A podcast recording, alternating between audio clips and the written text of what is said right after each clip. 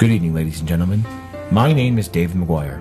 And I am Eric Brickmont. And I am Bryan Moriarty. We're sorry to interrupt your podcast this evening, but we've come to you with a very important message. Are you tired of hearing the squeaking of our chairs? Are you tired of hearing a distant echo in the background? Are you tired of hearing my lips smack the moment before I talk? I know I am, but you know how we can fix that? We need help from you. You see, Rome was not built in a day, it was built over many months, and also with lots of money. And lots of marble. We don't actually need the marble. No, we don't need it. It'd be nice, but. Okay, let's just stick to things that we actually need. Okay, sorry. Okay, thank you.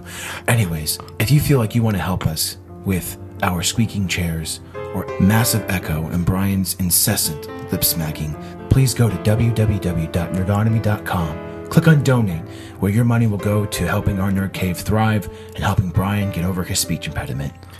And to go to our need for lots and lots of hot pockets. We must have the hot pockets. Bryan, welcome back. Oh, thanks. It's good to be back. Why are you wearing roller skates? Uh, I'll tell you later.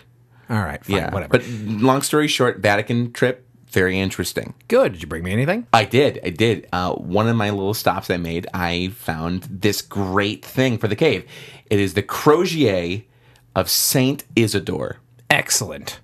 What the heck is that? And who is Saint Isidore? It's a crook. It's, Oh. it's like a shepherd's crook. Oh, It's carried by bishops. got it. Yeah. Uh, Saint Isidore uh, is the patron saint of the internet. Oh, all right. Well, okay, that makes perfect sense. Then we're podcast. There you on the go. internet. Well, there you go. Excellent. Yeah. Thank you very much. Um, did you know Saint Isidore had a brother who was also a saint, is the patron saint of cross breezes. that is oddly specific. And his name was. Saint is a window. Uh huh. His parents were hippies. Oh. Okay.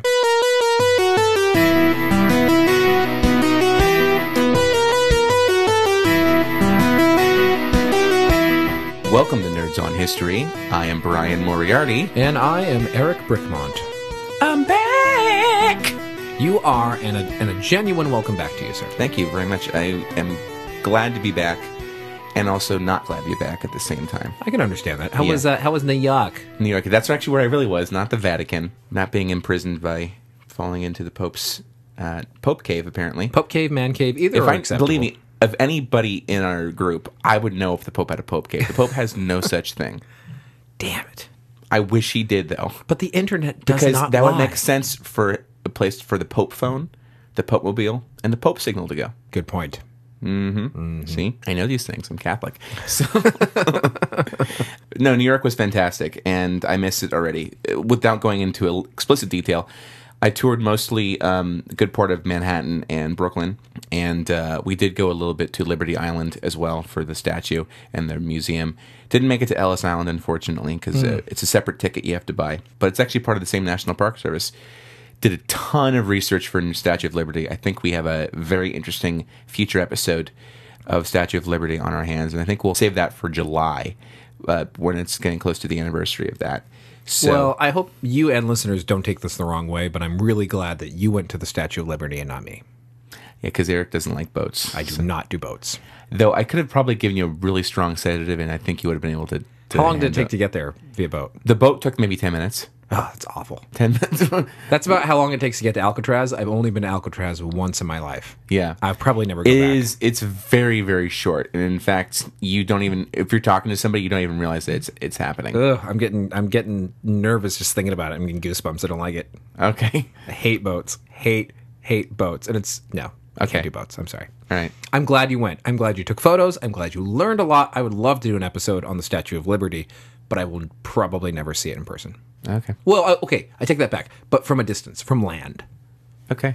Yeah, All right. I'll check out her hair or something. To each, It's fine. to each their own. I'm just saying, man. Sedatives, they were wonders. Yeah, They but I don't think they have a very specific 10 minute sedative. uh, Chloroform, maybe, like a light dose. I can't believe we're talking about the logistics of this. And I took in a Broadway show as well. Really? Yeah, knowing me, That's right? so so unlike un-Bryan. me. Yeah, I know, right? And I think I'll probably talk about that on Nerds on Film because it's a little more apropos to uh, to that podcast. But anyway, we got some great feedback, and let's share it, huh? Let us do this. This week in listener feedback. Alrighty, first piece of listener feedback. This comes from Elspeth, and Elspeth has to say, I adore you guys. That's the subject. I'd have to throw that out there first. I love that. Uh, we adore you too. Hail nerds! In the past month, I've been catching up on all the Nerdonomy podcasts. You guys help me get through my sometimes boring, mostly stressful workdays, and I always feel like I can learn something. I'm mostly caught up on Nerds on History. I'll be flying through Nerds on Film once I'm done. Please do take occasional breaks to uh, to stop laughing. We don't want you to suffer from any kind of abdominal injury or, or choking or, or anything else that can result from listening to too much Nerds on on on film at one time, because you will bust your gut. Yeah, the more you do, the, there's an 80% chance that you uh, will tear something. Yes, yes. I had an idea for a, a show for nerds on history. I think it would be fantastic.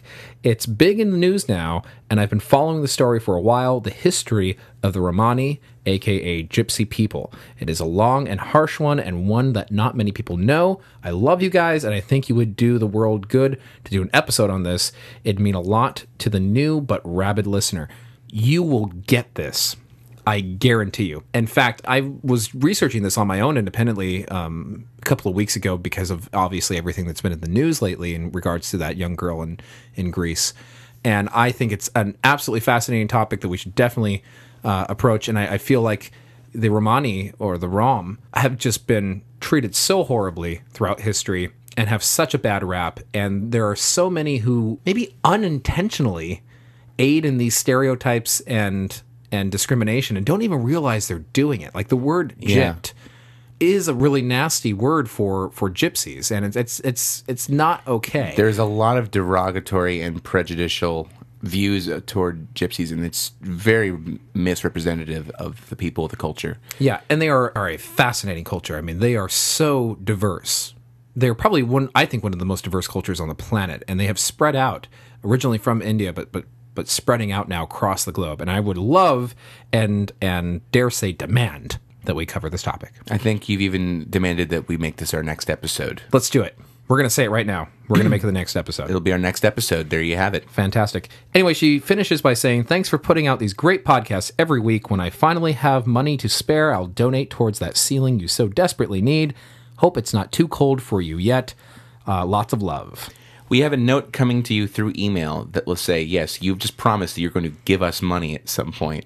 We are going to hold you to that with everything we can do, which is nothing at this point. But thank you. We appreciate that. And you know what? If that ceiling doesn't come, don't worry. We have Snuggies in the works. Uh, Michelle give us a nice piece of re- uh, repeat feedback. She gave us feedback about uh, the vampire episode. Oh, originally. So uh, it says, "Dear nerds on history, during your ghosts episode, you mentioned how every living thing has an energy or an electrical force. I just wanted to share an interesting, slightly creepy phenomenon related to that. I put out streetlights. Strange, I know, but when I'm driving or out at night, in an uncommon amount of streetlights will shut off when I am near and then turn on again once I am past. So much so that many other people have commented on this. After so much research and odd internet forums, it turns out my personal energy force interferes with the energy of those in lights. Just thought I'd share. Maybe this means I'll be a ghost in the afterlife. I guess I'd better start deciding what awesome place I'd like to haunt. Michelle. Well, Michelle, I'm going to request that you haunt during your life uh, the streets of San Jose because, as many of our listeners know, I frequent Lick Observatory as a volunteer, and the streetlights are a real problem down in San Jose. So, if you can shut off as many of those as possible and help kill some of the light pollution, uh, I would be grateful. To the point where actually we have a different color of lights that's been required for all of our street lights so that it doesn't contribute as heavily to the light pollution problem. Yeah, those are going away though. Yeah. I'm not happy about that. The what you're talking about is actually an uh, a scientific phenomenon that is not just unique to you. There are some people whose every living thing has an electromagnetic pulse to it, um, just like every electronic device does, uh, and it is definitely not common. But it, I have heard of other people who, because of their whatever bioelectric frequency, whatever you want to term you want to use, um, have been able to short out circuits. Um, I've heard people doing it with light switches too. Interesting, isn't it? And thank you for sharing that.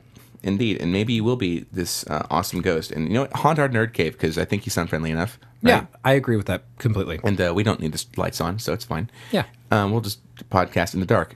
Got another piece of listener feedback here. This one comes from Sean. Wanted to uh, to thank us for the entertaining past few months. Uh, he's now caught up on Nerds on Film and Nerds on History.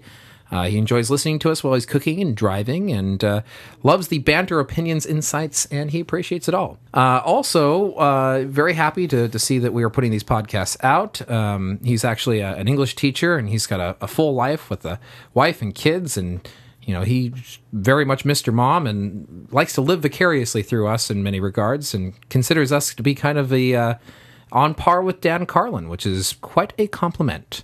Uh, he does have a few critiques for us, and I'll say it, that's okay. We appreciate all listener feedback in all of its forms. Uh, I won't go into it verbatim, but I will just uh, address it briefly in regards to the to the comments that he makes towards us, and and maybe a little clarification kind of around it too. I agree think where, that, I think where he comes to uh, where, when he understands where we're coming from, then maybe he'll see it in a little bit of a different light. He he does mention that you know we talk a lot about our backgrounds and interests and our passions. With me, it's you know uh, ancient Egypt. With Sarah, it's English and what have you. And uh, we we talk about it often because many times, and you said this the other day, our our episodes are very much self contained. Yeah, agreed. So we make our podcasts in a way that we don't assume every listener is going to be able to hear every single episode. So we oftentimes do these self references and these repeat references to get people uh, caught up with someone who may be listening for the first time or not heard some of our older episodes where we mentioned these things before. Yes. Uh, thank you for for considering us on on par with Dan Carlin. I think the content we put out is also on par, but our listeners are not quite yet there. So we're getting lots of new listeners all the time, and this kind of helps them to understand a little bit of Yes. who we are. Uh, also, sir, Sir Bryan, I just wanted to mention every time I say sir to you, it's absolutely genuine. And, sir, you know what? I feel exactly the same way. I honestly, I know I kind of say it a lot, and I, I, I say it because I say it to people I, I, I admire and I respect, and I say it uh, quite honestly. So I do, yeah, indeed. And it's actually not uncommon for me to say people, uh, sir, and also madam, too. Yeah, absolutely. Yeah. Why not? It's fun. Uh, also, I just would like to remind our listeners that I find Sarah's laugh be infectious. I Yeah, love it. isn't it great? It is a good laugh. I love it. Just throwing it out there. Anyhow, he continues with, or he finishes, I should say, with suggestions for future shows. Uh, on film, uh, he would like us to kind of assess uh, literary characters over the years in the movies, both uh, bad and good. And on history, would like a show about uh, vaudeville, film, or the history of television. Uh, well, we've already kind of done the history of film, and we've done a little bit of the history of television as well. Uh, television was our, believe, our second episode. Well, that was a history of the television. So I wouldn't mind doing a history of, of kind of broadcast television. Although we've covered game shows, which were a part of that early We have, history. and we talked a little bit about the evolution of how television, I guess, is a medium, but also the cultural impact of television. So maybe we can go into specifics about certain shows, certain networks. There's Sure. that things. Uh, vaudeville, being that I you know majored in theater and, and participate in theater so much, I would I would love to do an episode on vaudeville. It would require a little bit of research, I think, but um, it'd be fun. yeah, I agree. Uh, he also would like us to finish by saying that uh, Sean Moriarty rocks, and we all agree on that one. Indeed, Sean is uh, a tremendous editor. Uh, indeed, Sean is a tremendous editor, and he makes us sound professional every week. So we are forever indebted to his talents. Our next piece of feedback comes from Joanne. Joanne actually won one of our social media trivia questions a couple weeks ago, and we never got to putting her shout out, and I am so sorry about that, but here we go.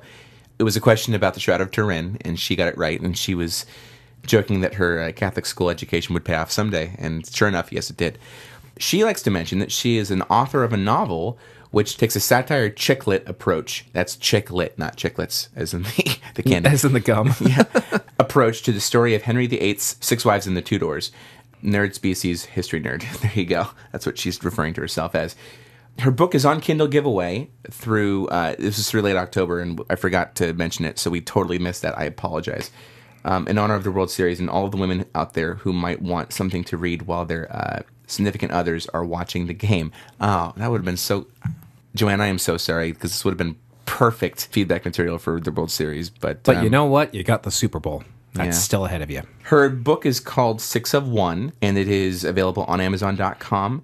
I think we have a potential future guest on this podcast, sir. That would be fantastic. I would absolutely love to have her on. Absolutely. So we'll talk to you about uh, scheduling. She's already contacted us. We'll figure out a time and place for that to take place. Great. Sounds good. Yes, sir. Okay, our last piece of listener feedback comes from some guy. And I'm not being rude. That's what he listed as his name. He's just some Just guy. some guy, okay. Yeah. Uh, says a history quest. I would like to make a request on an area I feel is underrepresented the ancient Greeks, but those outside of Greece itself, like in the Black Sea region and southern Italy.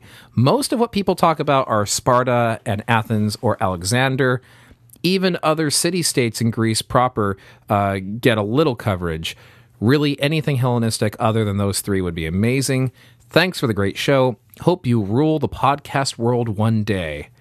All hail our nerd kings. Well, some guy, just that last piece alone has endeared you for the rest of my life. However, I think it's a great suggestion. I think it's a great topic, and I think that it's something that is definitely underrepresented because the Hellenistic world was very large and very overarching. You know, it went into a lot of other regions and had a, a really interesting influence and effect on the people of those regions. And I think that would be a great topic and something very interesting to cover. I agree. Fantastic. That would be wonderful. And we really haven't talked much about the Greeks anyway, in general. No, we haven't. I have a good friend, however, who's quite knowledgeable on the subject who might want to come on for that episode. So I'll see if uh, she'd be interested. Cool. Before we finish up listener feedback today, however, I have a request to our listeners. If you are in the possession of antlers, be them deer or moose or what have you, yes, Really? I yes, I am doing this on the podcast. Please, if you're willing to part with them, I am looking for some. This is winter now. This is the time that they're going to start uh, shedding those, and uh, I have decided, Bryan, I'm going to take up again flint knapping, and not that I like to take sleep on you know rock deposits out in the in the world. I, I, I actually am very interested in the construction of ancient tools. And uh, I think that the best way to do it is experimental archaeology. So you, you get the type of tools that they would have had back then and you use them to create stone tools. And so I need antler in which to do that. Um, so if anyone is interested in, in donating their antler to me, uh, go ahead and message us on Facebook. I'll provide you with an address that you can send those to. There you have it. Just throwing it out there. Thank you. Nerds on History. The only podcast that will request antlers of you. You sound like a crazy person. I'm sorry, no offense. Just That- like that's fine because I, I am a crazy person. So I, I just, I- I just love it. Do you have antlers? I need antlers. But you explained yourself, so really it's not that bad. Not that bad at all. Well, speaking of feedback, going back for a second, we had a listener who a couple months ago requested that we do an episode on Catholic saints. And we were going to line up with All Saints Day. Uh, as it turns out, I wanted to really enjoy my vacation, so um, I had Eric have Kevin come in last week, and we did a wonderful podcast on the history of the internet. thank you. Thank you. Thank you. It's really great. Thank you to Kevin again. I did want to make one small note, which was that um, spam, by the way, in case anyone's wondering, uh, stands for solicited pornography and marketing. So, Oh. yeah. Fine. It just happens to be named after something that's tasty. Yes, and we have that would be a, a great episode. I was talking with Kevin today about this. We should revisit with him back on because there's other things that I would love to talk about, like how um, the web browser may have actually had an early iteration that didn't actually come to fruition, and it would have been made by Apple. Apple almost invented the web browser. Interesting. I didn't know that. Uh, exactly. So, tons of fun little factoids about the history of the internet, and of course, the browser wars of the late '90s. We didn't talk about that at all. Tons of good stuff that we can we can go into, um, and then talking a lot about the Web 2.0 technologies that really now make it what it is today. That'd be fun. That being said, let's um, get on with it. Let's talk about some holy people. So, Sounds good to me. Catholic saints. So, for those who are not Catholic or of the Christian persuasion, or of the persuasions of that follow the tradition of saints, uh, let's start with that. So, the word saint, of course, is derived from the Latin word for something that is holy. There's the word sanctus. Um, saint is the more French spelling of that word, and it's been associated with many holy people throughout Christendom. Uh, not just in the Catholic faith, though, of course, that is the one that is the most commonly associated with it. There are saints in the Eastern Orthodoxy, as it makes sense because they're practically the same religion, Right. uh, in many respects. but also in the Anglican Church and in the Lutheran Church as well. And it kind of deviates out from there. There's some churches like the Presbyterian Church that choose to recognize early saints, um, but don't venerate any of them. Um, they just represent them because of their importance into the story of Christianity. Like St. John? Uh, like St. John the Baptist, probably, yes. Uh, St. John, probably the evangelist as well. And most of the ones that are like directly associated with the apostles or the evangelists, people who wrote the Bible. So, but what qualifies as a saint, right? Well, when we were talking about the papacy months ago, we talked about the communion of saints. And as far as Catholicism is concerned, the communion of saints is all the faithful, whether they are living or they are dead. Right? So everyone has the potential to be a part of the communion of saints. Someone who the church views as a saint is someone who they formally recognize as a soul who is in heaven. Because um, in the the metaphysics of catholicism you have you know when you die you more than likely go to purgatory because you know we're not all perfect. So we have some cleansing to have done on our souls before we can enter heaven. Um, sin is not allowed to be present in heaven at all we are saying that these are people who lived such good lives that were lived in such devotion to God and His works that we cannot even fathom the idea that they are not in heaven. So they just they skip purgatory, they go straight up to heaven, they pass go, they collect two hundred dollars. Correct, Fantastic. spiritually speaking. And pretty much the idea behind this has always been around. I want to go as far as to say it goes back 2,000 years to the early church. Um, however, the formal recognition of saints didn't happen until uh, the year 993. Pope John the 15th, who in 993 canonized, uh, looks like it was the Bishop Ulrich of Augsburg. And to be perfectly honest, though, the idea of honoring saints and having these uh, what they called cults that are devoted to these saints already existed. This is the first time the church formally recognized the validity of a saint Interesting. there are tons of saints that arise from the lives of the martyrs, early martyrs of Christianity. Um, tons of legends. I mean, there's famous ones of Saint George, of course, you know, who slayed dragons. You know, some of these were folklore that were so deeply woven into the storytelling of Christianity. Why do people look to the stories of saints and honor saints? Well, it's because of really just and, and it's there there are there are our heroes right they're the people who we we admire and we look as their example to not like any role model that's in a culture uh, and in fact we'll talk about this a little bit later there are tons of other cultures that have the equivalent of saints that i would also say are saints that are have nothing to do with christianity Well, sure. as well I mean, you look at cultures around the world and you look at the existence of polytheism, right? You have all these different gods, and many times they have different mythologies and stories that tell, uh, you know, have a meaning behind them all. And in a monotheistic religion where you have a, a centralized supreme being, you have to have other players in that. It's not a pantheon, but equivalent to that, right? It's funny that you say that because even in references I made and research I'd made uh, with the Catholic Encyclopedia, they refer to the term pantheon as well, but not in the respect that you're talking about. Right? Right. There's a pantheon of, of gods, not at all. No, but it but it is a grouping of individuals, right, that are key and essential to the belief system of somebody, and it doesn't have to be a god; they can be associated in different fashions. Correct. like these saints. There's a pantheon in Buddhism. Um, there's certain forms of Buddhism have we use the term gods to represent them, but they're the different aspects of the Buddha. Exactly. Exactly. And if you accept that all these saints, in the religious tradition anyway, are playing out a role set forth by them by God, essentially, then they're all aspects of God. Yeah. And there have been a lot of people who have written extensive works on the validity of saints. St. Thomas Aquinas, I believe, did it. I believe St. Augustine also did it. Ironically, of course, they are themselves considered saints. And there's a lot of also debate within Christianity of whether saints are truly a Christian concept and not a Roman projection of paganism on Christianity. And that really is what separates uh, a lot of the Catholic tradition from the Protestant But you, you look at all the podcasts that we did in the previous month, right? Yeah. And we kept kind of tying them all back to pagan traditions being influenced by Christianity and vice versa. So they're interwoven with one another. They're they're a part of each other. And acknowledging the existence of saints as part of that is in no way, shape, or form sacrilegious, I think. I think that that makes sense. It all just shows that the people are all so closely connected and tied together.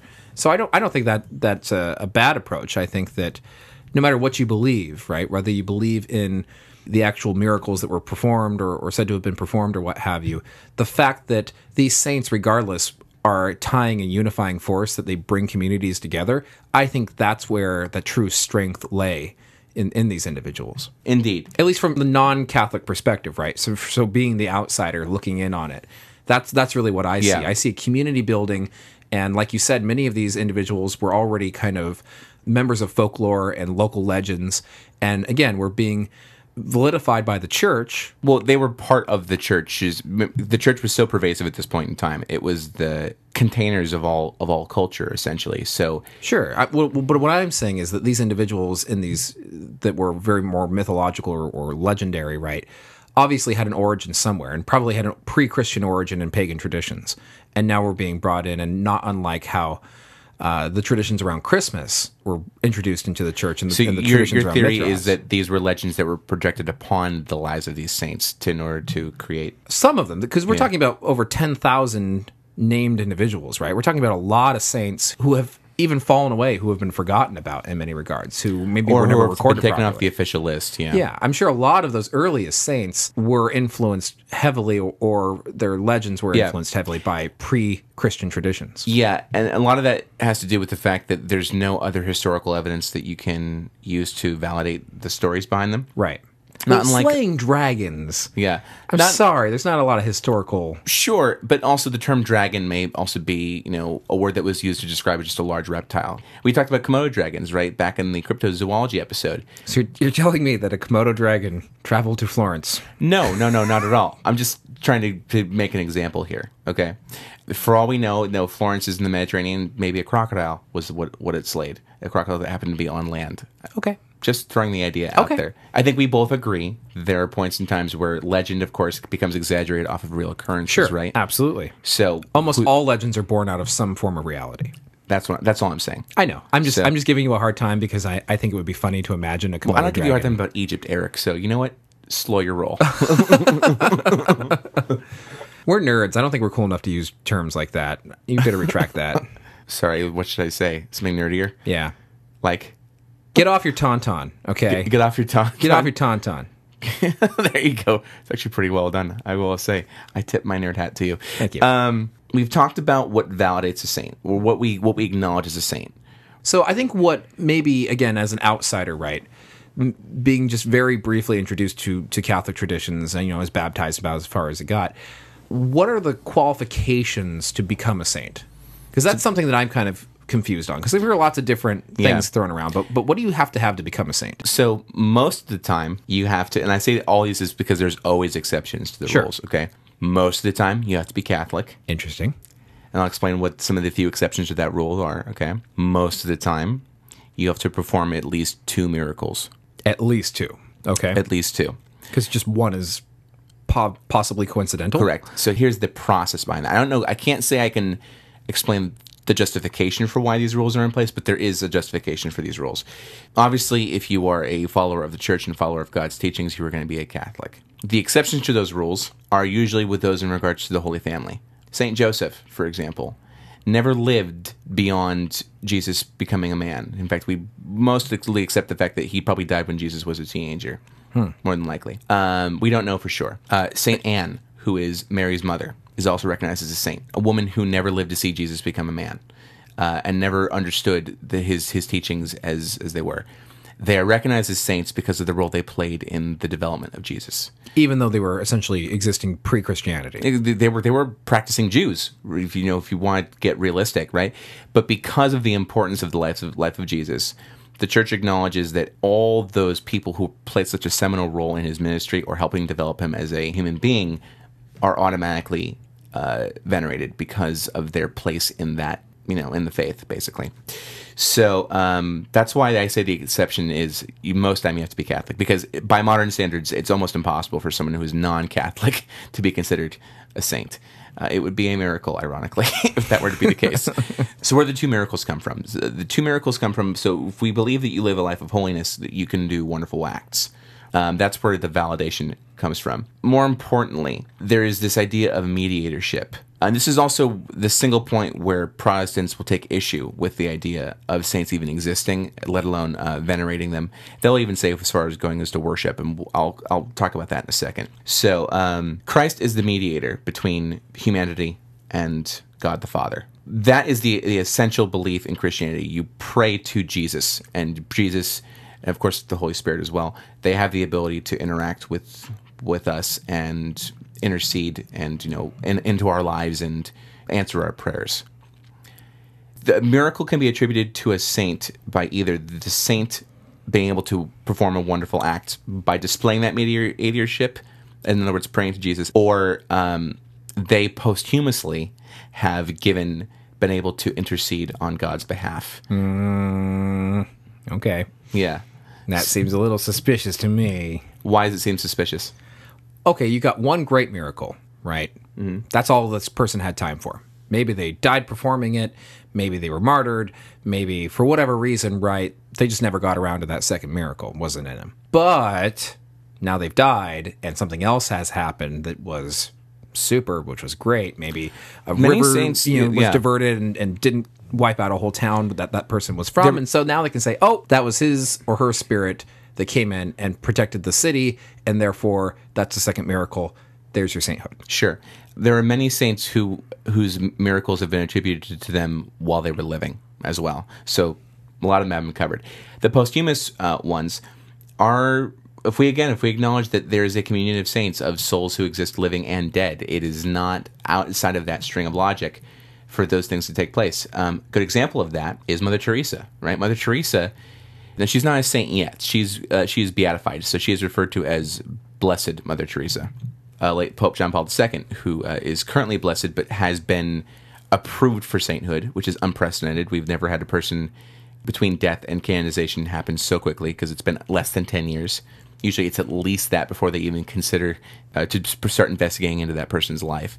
So um, that's part of the process. Number one, someone within the church has to open up a request within the Roman Curia, within the the organizations of, of Rome, of the Vatican, to investigate into the life of this person and validate that these miracles took place, or that see if miracles had been been attributed to this person. There are uh, people who are in this church who are extremely skeptical and look for all possible scientific explanations for these phenomena taking place before they will say they have to rule out all possible scientific findings and then say, okay, we acknowledge this as a miracle. So the church is actually using science to to be the devil's advocate, is in, in a way, Ironically, ironically, of uh, these um, taking place.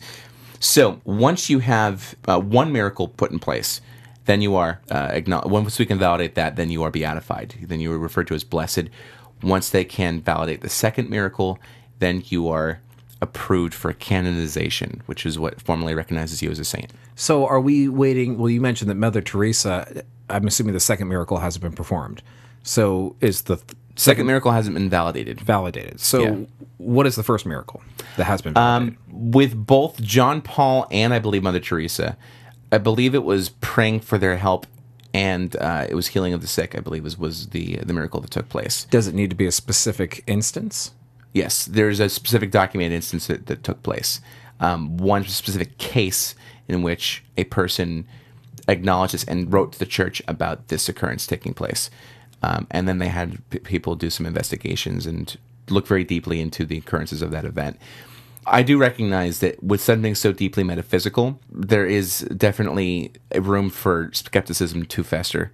As with anything religious, it is an act of is a leap of faith. So, you know, if you are not one to subscribe to that spirituality uh, or that school of spirituality, I should say, then it's not going to make sense. But for many people, this is a very deeply religious feeling to them. And in the cases of, of Mother Teresa and John Paul, there may be people who are whose lives have been improved because of it, as well as many of the other saints. And there are saints who we, we believe they acknowledge who intercession happens even after their canonization too. It's not like it stops. The idea behind it is that the church feels that the saints enhance the mediatorship of Christ. They don't replace it, and um, it is that they are also calling upon Christ, calling upon God to intercede. So that's kind of the long answer to to how someone becomes a saint. But it's also um, the essential. I've been kind of answering two questions at once. There's that, but there's also the why do some Protestants not acknowledge saints, and what why do Catholics acknowledge that these people are uh, their sainthood is is validated? There's also this a misconception I think I really want to clarify here, which is that um, there are some out there who believe that Catholics worship saints, and um, it is definitely that is definitely not the case. There are definitely you know prayers that are done to a saint, or asking again for a saint's intercession. There are definitely uh, you can raise you know have relics that uh, are attributed to a saint. Either they're from the saint directly, or they are uh, like a picture of the saint or a statuette of the saint. You know, not unlike what we would do with Jesus or anything else. Um, but we we fully acknowledge that those are more or less they're not they're not a false idol. They're not a replacement of God at all. It goes back to that communion. Well, I I mean, I, I I can see where that misconception can kind of come from, though, because there are certain parts, particularly in Italy, where where saints are very, very, very important, and I think it comes back to community, right? So it comes back to the community ties and the binding that these saints have to those individuals and their connection to their faith. Sure, a lot of these, yeah. Yeah, so I mean, I, I wouldn't, I wouldn't go ever as far to say that uh, these saints are are more important to those people than, you know, the larger overarching themes of the religion, right? But I would definitely say that they're important to that community and to the binding of that community and to its connection to the religion. So it- Absolutely. it's understandable how some people can see it that way, but when you really look at it, though, you you really see that it's more about community than anything. And then we also have to talk about with that we're talking about patron saints right not every saint is a patron saint of something so to become a patron saint um, it's really more or less an attribution to a location that they uh, live their ministry upon or an act that is attributed to their life. Great example no shock um, saint genesius is the patron saint of actors. And he was an actor who was playing someone who was mocking christians. He had a moment of uh, remorse and on stage uh, in a play that was mocking christians the character he was playing was baptized and he became a baptized christian when the romans were not too happy with that they beheaded him so he was martyred essentially Seems to be an overarching theme with a lot of saints. Yes, and martyrs, by the way, martyrdom, dying for your faith, is uh, is the exception to one of the miracles. So Oh, okay. Well, there you go. There, that's how you get in, in a sense, right? Because you got the one miracle. If you don't have it under your belt, well, there you go. martyrdom will automatically get you beatified. Yes. Okay, it makes sense. There's a lot of saints, and I've noticed that as being an overarching theme, though, that there are a lot of saints who who who died in very tragic ways, who died in the belief of their faith, Sure. right? And there are some who died in, in really just pretty terrifying fashion.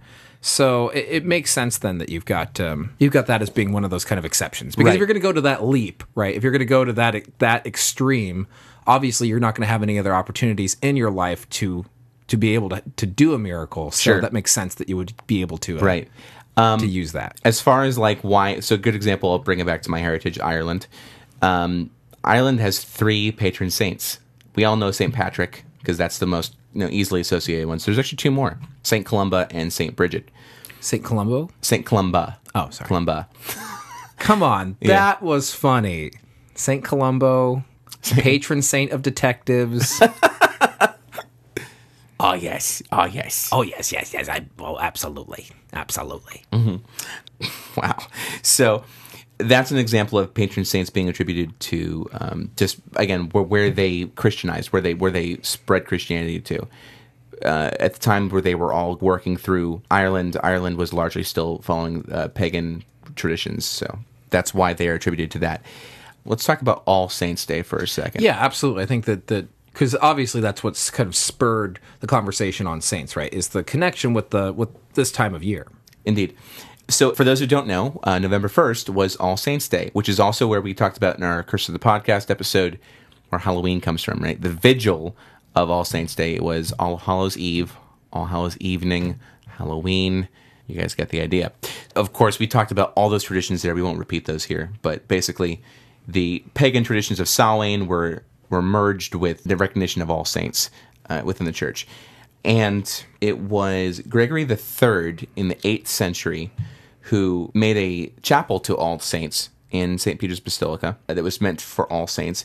Um, before that, though, uh, as early as the fourth century, uh, I'm sorry, not fourth century, uh, seventh century, Pope Boniface IV officially consecrated the idea of the. We're talking about the pantheon. We're talking about um, the martyrs and the Virgin Mary.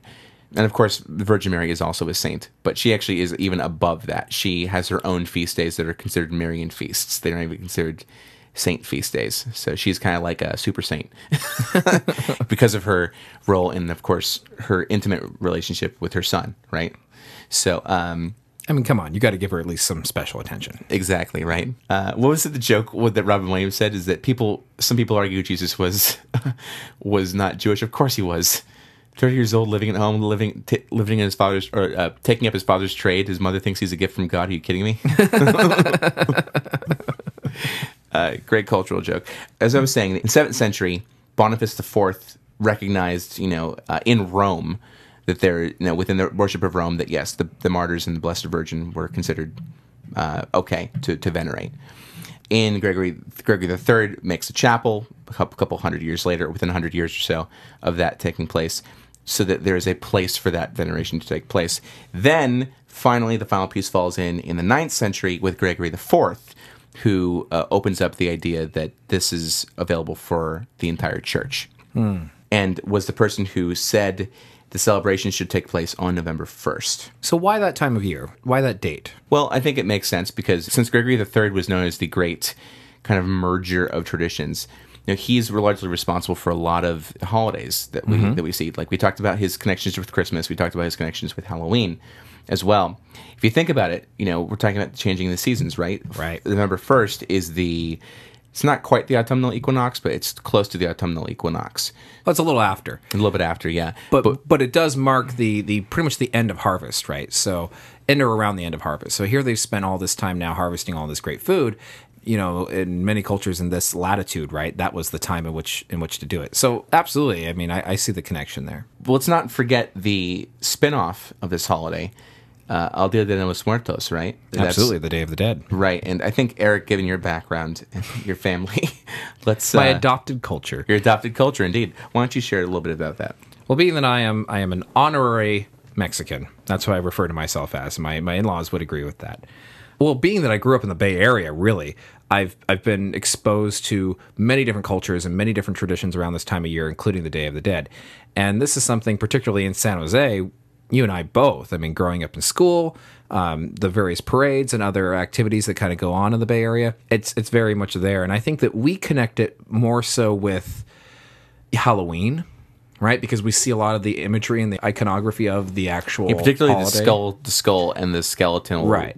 Designs. Yes, and then we kind of tie that into Halloween. When in reality, it's it, it is the uh, celebration of All Saints Day in Mexico. It's just the way that the the culture of the indigenous people merged with the with the traditions of the Christians who came in during the the and colonial. Dia de los Muertos takes place November first as well, right? Or is it November second? technically it actually starts on all hallows eve so it starts on the 31st and that is when um, the altars are, are to be built so let, let, us explain a little bit of a difference between this tradition in central america and in south america so essentially Sure. latin america and its difference between its european counterpart because the, the feasting right the, that key element of that is still very much there uh, in mexico however there's much more connection with the celebration of your deceased loved ones and the celebration of the Blessed Virgin Mary.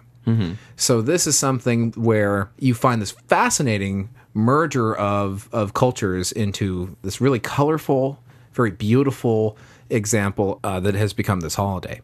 So when you look at um, the tradition of the altar and the tr- tradition of the skulls in particular, these are all pre-Columbian. These are all Aztec, essentially holdovers that are that are still around. Okay. Uh, Aztec traditions felt that the the skull itself was very important, very special, and keeping the skull is, if you will, kind of a trophy was not just to show off that you had defeated an enemy in battle, but was also to celebrate the fact that life and death are very key and important. And uh, the skull would be brought out during ceremonies that were uh, Sure. very much associated with with this time of year. In fact, Which would also make sense to why there's uh, decoration, like decorating the skull. Because I, I, one of the things I find fascinating is the painting of the faces that takes place on Dia de los Muertos, and it's essentially a skull design, but it's got these other accents to it that make it much more ornate. Well, some of that actually has more to do with political propaganda uh, than than anything. Really? Yeah, I'll get to that in a minute, which is just Interesting. fascinating.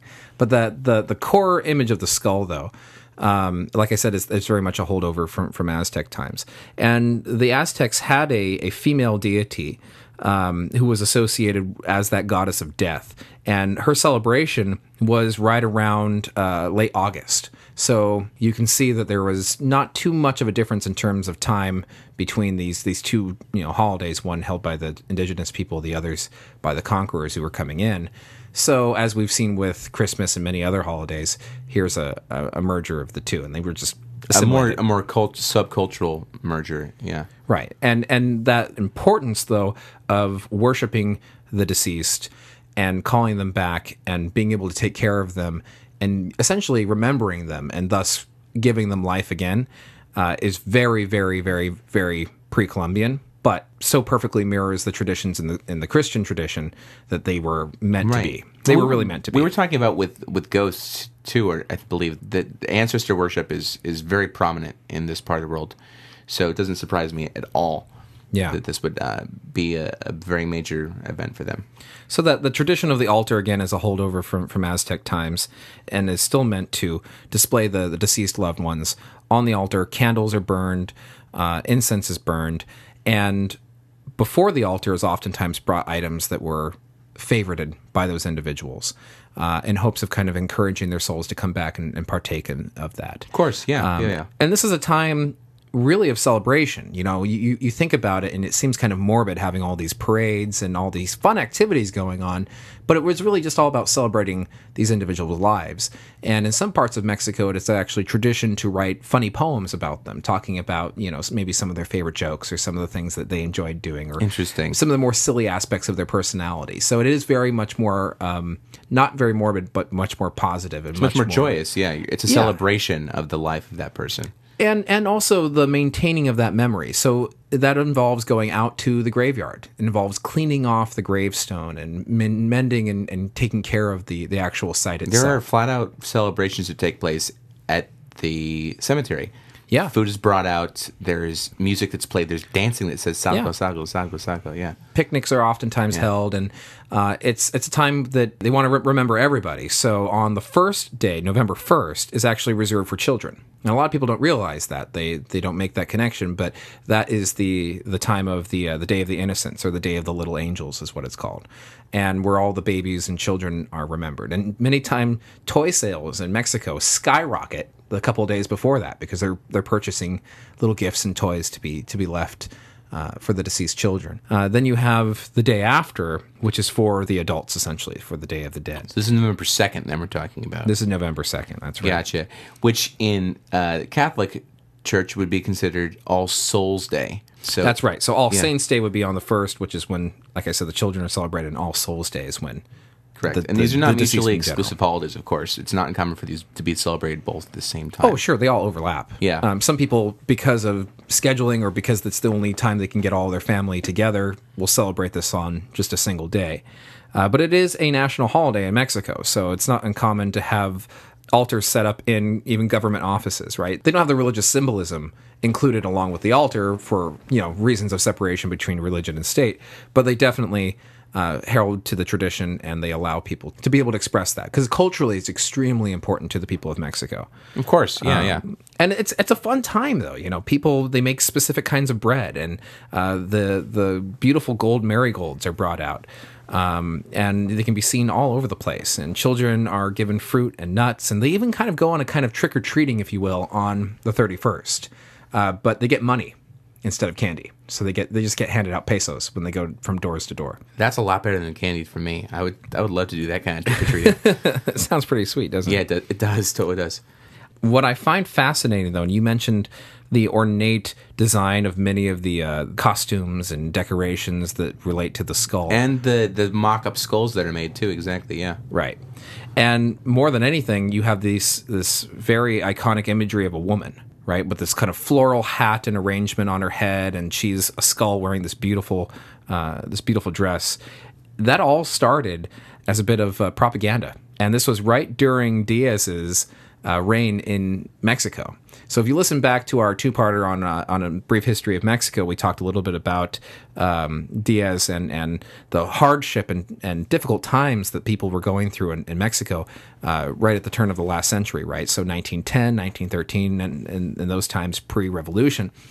And there was a, a very famous cartoon illustrator Uh, his name is Jose Guadalupe Posada, and Posada produced this uh, this image of a of a skull of a of a skeleton wearing very European dress at the time, kind of fancy European dress, and it was meant to be kind of mocking to those individuals who were so heavily embracing European traditions and forgetting about kind of their indigenous indigenous roots. But what it ended up being absorbed into was the tradition surrounding around the Day of the Dead.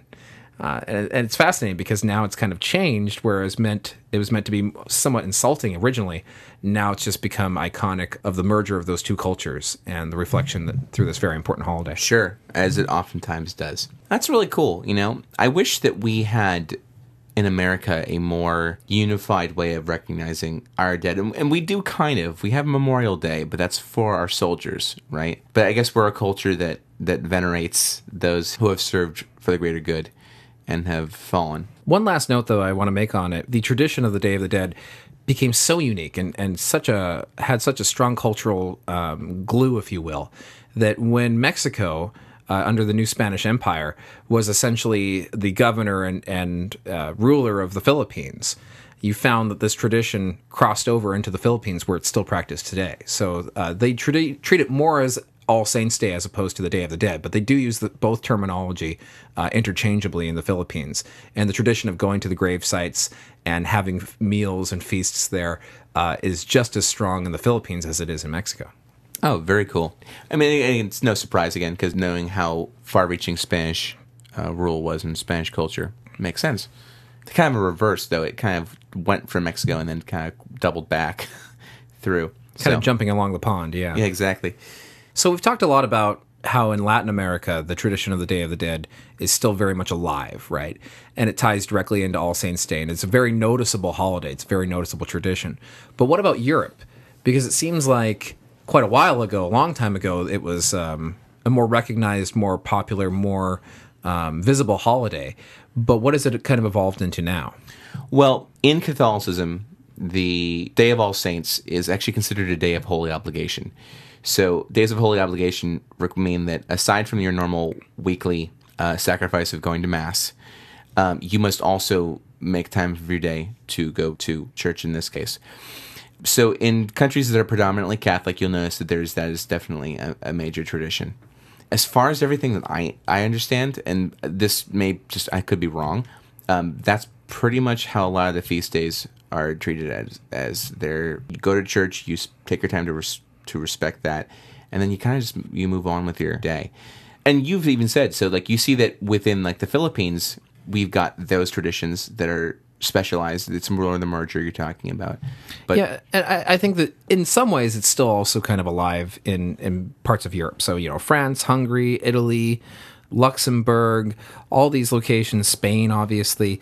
Um, it's still very much a tradition on on All Saints Day to to go and um, you know leave uh, flowers at the graves of, of relatives um, light candles it's maybe not as celebrated if you will it's not as big a as a as a holiday as it is in latin america uh, but it's still very much observed i think just on a maybe a bit of a smaller scale And I think within the Catholics in, in America, that is still done.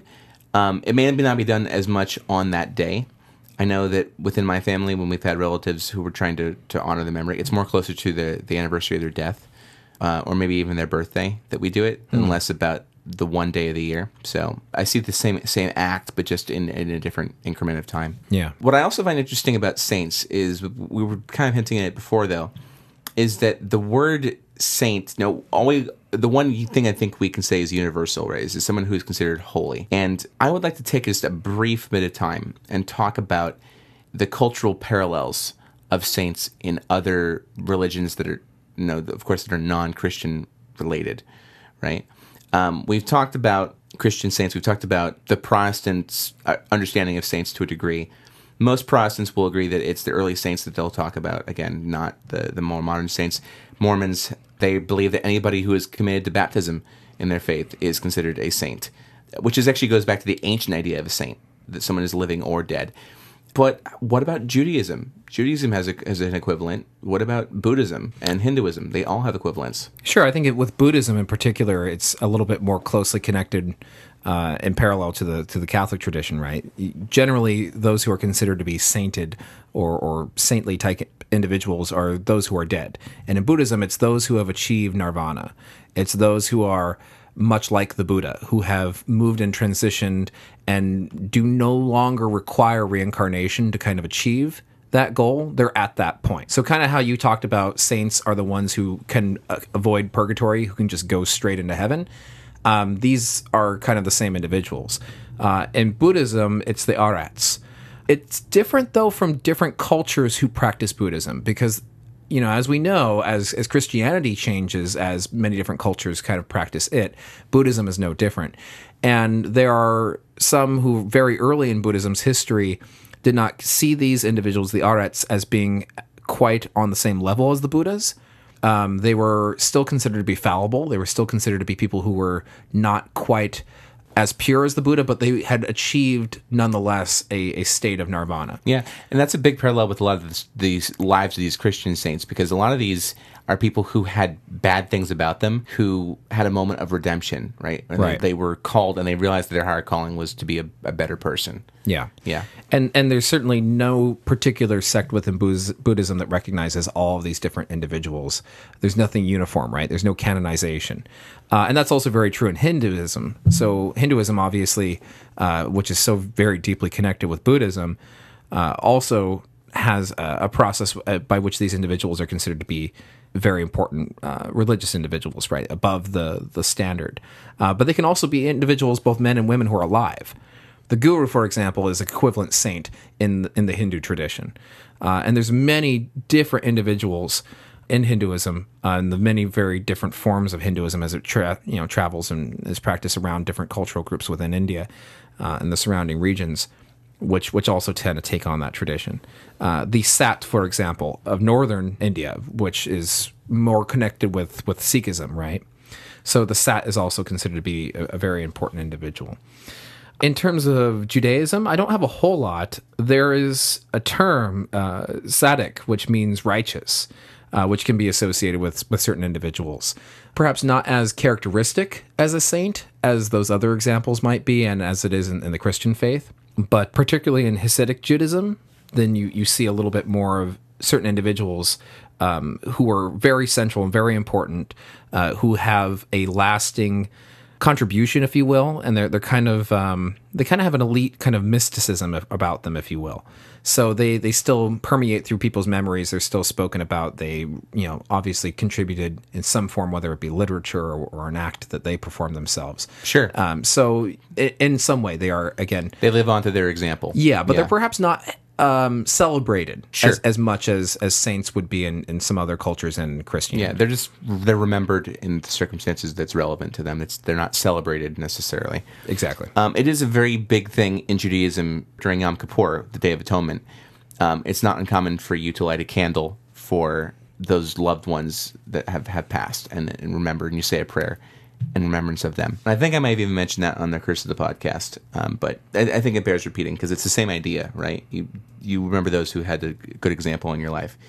Uh, what I did find interesting is uh, the African-based religions from the from the in the Caribbean.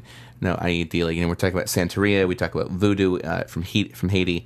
These are uh, these more African-based religions that have adopted some of the symbolism of Catholic saints to them. Yeah, the imagery very much so, but they've adopted them to their own traditional beliefs and customs and more or less replaced those saints with just Whatever their own spirits and deities are. exactly. Yeah. It's just the image that's kind of still the remnant that's still around. Yes. So I just think it is kind of an interesting distortion of uh, sainthood with that. It's not really a distortion at all. It's when you see the this the imagery of one religion being used toward another. Just is a very fascinating way of how that can be flipped around, and it's one that's practiced in. I mean, it's still practiced to this day, if I'm not mistaken. Sure. Yeah. Very prominent. I'm going to make one small appeal to our listeners who maybe are not of the Catholic persuasion. A fun little assignment. Go to Google and type in patron saint of, and then put in whatever action that you think uh, that is, that is appropriate, uh, and see what comes up. Because there are so many patron saints of uh, different things, and there are various and sundry. Saint Isidore, by the way, from our cold open, is in fact the patron saint of the internet, and there's a fascinating story behind why that is. Uh, even though that he lived well before the dawn of the internet, there's a patron saint of television. My favorite is the patron saint of parking spaces, mostly because of the irony that his name is Saint Otto. So. Well, I'm disappointed. Being one of those non-Catholic listeners, I, I typed in patron saint of air freshener, and there's nothing. Yeah, that is a window joke was was was was a joke. There's no Saint is a window. Damn. you know, we could use a good cross breeze in here in, in the summer. Yeah, I'm just there is. I mean, there's so many out there, various and sundry ones. Uh, patron saints of fire prevention, uh, patron saints of uh, sexually transmitted diseases, like really, really obscure patron saints. But they've all, you know, they help people in, in their times of need. So, uh, what I'd love for you guys to do is go to Google, do that kind of search, see what you find, because you may find just a little bit more insight into um, not just the Catholic faith, but the Catholic culture. Why that person's life was so symbolic that they needed to associate that with this act or this this theme. Just don't do air fresheners. I've done it already. Fair enough. Eric's already told you no such saint exists. Um, also, kind of disappointed there are no Saint Bryan's. Not a single one, Not yet. dude. No, I'm waiting for that first miracle. not gonna happen. Not gonna happen. If you could make a ceiling suddenly appear, I will write the Pope. I should himself. be playing Vegas if that's the case. I should not be considered a saint. I think that's the opposite, Bryan. I think going to Vegas and gambling is the No, opposite. no, no, no. Playing Vegas as in like playing as a magician. Oh, got it. Sorry, I guess that joke was just it flew over. A little Um, bit. A little bit. Sorry. I heard the whizzing noise. Okay, I thought it worked, but anyway. Folks, thanks for listening. We appreciate it. And if you would like to follow us on a more regular basis, you can follow us on Twitter. I'm at Bryan Moriarty. I'm at the Brickmont. And all of our plethora of content and social media connections can be found on our website at nerdonomy.com. So we encourage you to go there. And uh, also, you know, check out our donation page, check out our merch page, all that good stuff. There's all sorts of lovely buttons for you to press that do all sorts of fascinating things. So go, go, go press them. Yes, indeed. Until next week, stay nerdy. And tune in next time, same nerd time, same nerd channel, nerdonomy.com. Bye bye.